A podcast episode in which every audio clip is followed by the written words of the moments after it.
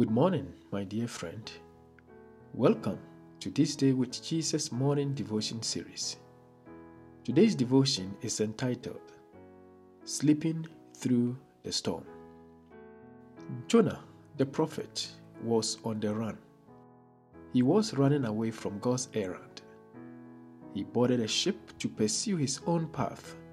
While a tempest rose against the crew in the ship, Jonah, the fugitive and author of the calamity, had gone down to the lowest part of the vessel and laid completely asleep.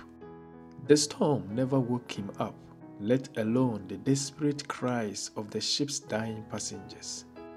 The captain came across Jonah and with astonishment queried him, "What do you mean, you sleeper? Arise, call out to your God.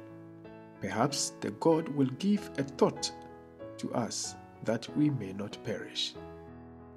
Imagine the storm at sea like extreme turbulence. Any one of us would be surprised to see someone sleeping at that precise moment. This was the case of Jonah. Whatever had put him to sleep, it was clear that he had become oblivious to danger. The captain reminded Jonah to get back on duty as a prophet. "Call out to your God," he charged him.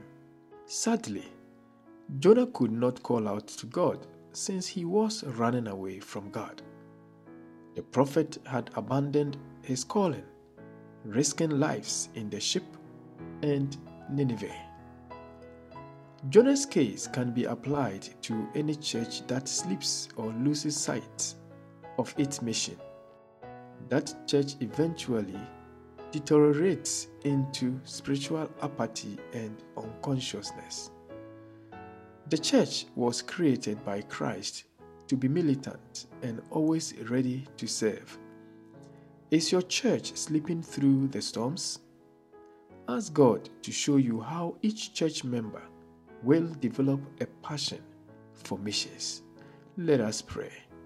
Father in heaven, please save the church from its spiritual slumber. In Jesus' name we pray. Amen. Jesus, Jesus, how I trust Him, how I prove Him more and more.